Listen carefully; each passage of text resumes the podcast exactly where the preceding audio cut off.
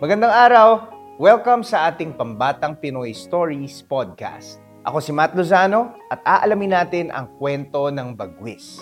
Isang kwento ng wildlife rescue mula sa Wild Bird Club of the Philippines. Mula sa Kado Publishing. Mula pagkabata, mahal na ni Joy ang kalikasan. Sa kanilang hardin, hilig niyang pagmasdan ang mga insekto na sari-sari ang kulay Iniipon din niya mga dahon na iba't iba ang pugis.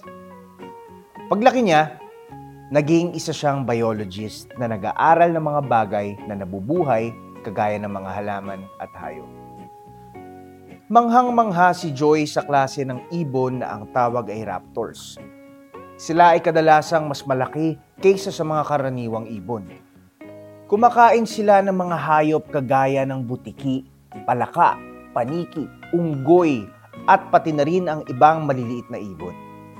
Gamit ang mga matalas na mata at malakas na pakpak, parang kidlat ang mga raptors sa bilis ng paghuli sa kanilang makakain. Ang kanilang matatalim na tuka at matatalas na kuko ay kanilang gamit upang punitin sa maliliit na piraso ang mga hayop sa kanilang nahuli.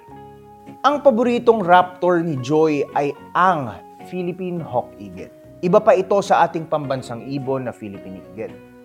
Kahanga-hanga ang Philippine Hawk Eagle. Meron itong apat na mahahabang balihibo sa likod ng kanyang ulo na parang palong at meron din siyang mga itiman na guhit sa dibdib. Ano ang kinakain nila? San sila nakatira? Ilan na mga sisiw na meron sila? Tanong ni Joy. Maraming tanong si Joy tungkol sa Hawk Eagle ngunit walang nakakaalam ng sagot. Nagpasa siyang hanapin ang kasagutan sa gubat sa pamamagitan ng pagmamasid sa mga ito.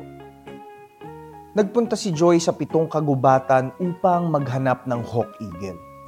Ngunit wala siyang nakita. Kakaunti lamang ang mga Philippine hawk eagle na naiwang malaya. Kaya't mahirap talagang maghanap ng mga ito. Ngunit hindi sumuko si Joy at nagpunta siya sa isa pang gubat, ang ikawalo. Naglakad ng naglakad at naghanap si Joy hanggang siya ay napagod at nagpahinga sa ilalim ng isang puno. Ilang saglit lang at biglang may narinig siyang malakas na sipol.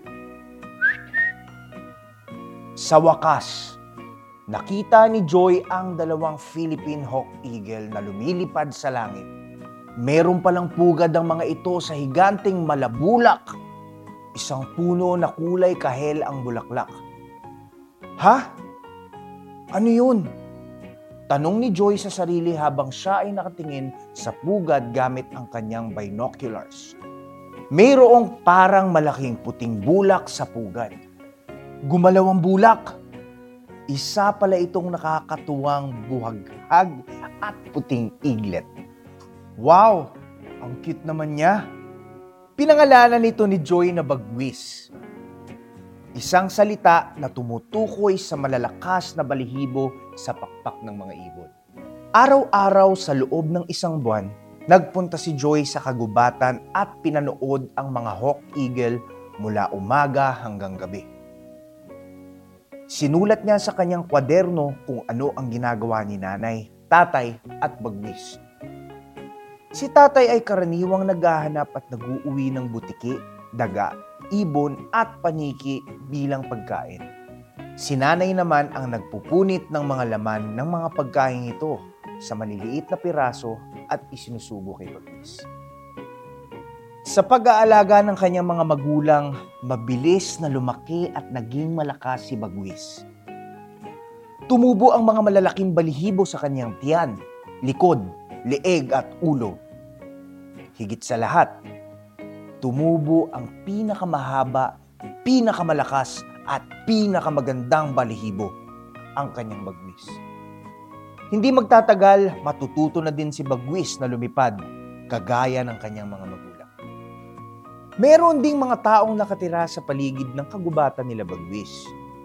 Gustong gusto nilang nakikita ang pamilya ng mga Philippine Hawk Eagle at pinagmamalaki nila na magkakasama silang nakatira sa iisang kagubatan. Isang araw, habang si nanay at tatay Hawk Eagle ay naghahanap ng pagkain, nakita ni Joy ang isang mama na umakyat sa puno at kinuha si Bagwis mula sa pugad nito. Isinilid ng mama si Bagwis sa isang sako. Gusto man ni Joy maligtas si Bagwis. Masyado siyang malayo mula sa kanilang pugad. Laking gulat na lamang ni nanay at tatay pagbalik nila sa pugad at wala na si Bagwis. Umikot-ikot sila sa kagubatan, tinatawag ng tinatawag si Bagwis. Pagkalipas ng dalawang araw ng paghahanap, umalis na sila patungo sa kaloob-looban ng kagubatan. Wala nang dahilan manatili sa puno na may bulaklak na kulay kahit. Bagwis! Pagkakita ni Joy sa mamang dumakip kay Bagwis, dali-dali niyang sinumbong ang krimen sa mga taong nakatira sa paligid ng kagubatan at pati na din sa kapitan ng barangay. Gusto ng lahat na tumulong hanapin ang mamang mangangati at iligtas si Bagwis. Pumunta sila sa bawat bahay at nagtanong sa mga kapitbahay. Ngunit walang nakakita kay Bagwis at sa mga ngati. Naku mga bata, nasa na kaya si Bagwis? Sabi ng isang taga-nayon, parang alam ko kung sino ang may kagagawa nito. Nakita ko kahapon ang Facebook page niya. Nagbebenta siya ng inakay ng isang agila. Siguro si Bagwis yun, sambit ni Joy. Mabilis na nagpunta si Joy at ang kapitan ng barangay sa bahay ng lalaki. Nadatnan nila si Bagwis sa isang kulungan. Mabuti at wala pang nakakabili kay Bagwis. Mahina at malungkot si Bagwis kailangan ng mga batang hayop na makasama ang kanilang mga magulang. Kinuha nila si Bagwis sa mga ngati para ibalik sa kanyang kagubatan. Buti na lang, nakita nila si Bagwis. Mabilis na bumalik si Joy sa gubat. Umakyat sa puno at ibinalik si Bagwis sa kanyang pugad. Nakauwi ka na, Bagwis.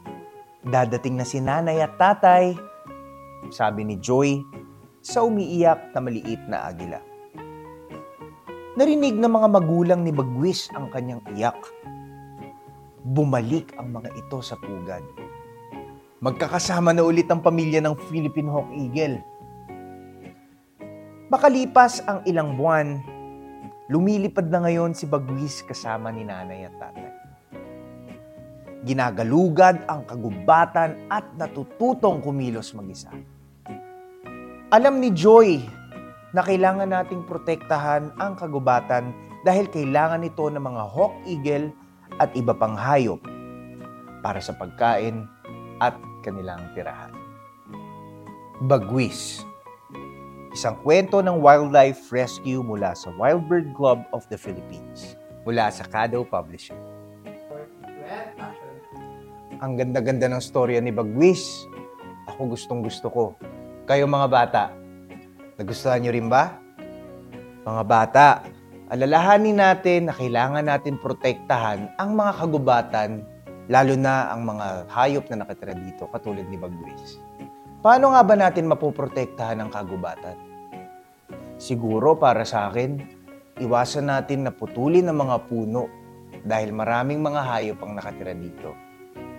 Maraming salamat sa lahat ng nakinig sa ating Pambatang Pinoy Stories podcast. Sana po nagustuhan ninyo ang kwento ng Bagwis. Ako po si Matt Lozano. Paalam!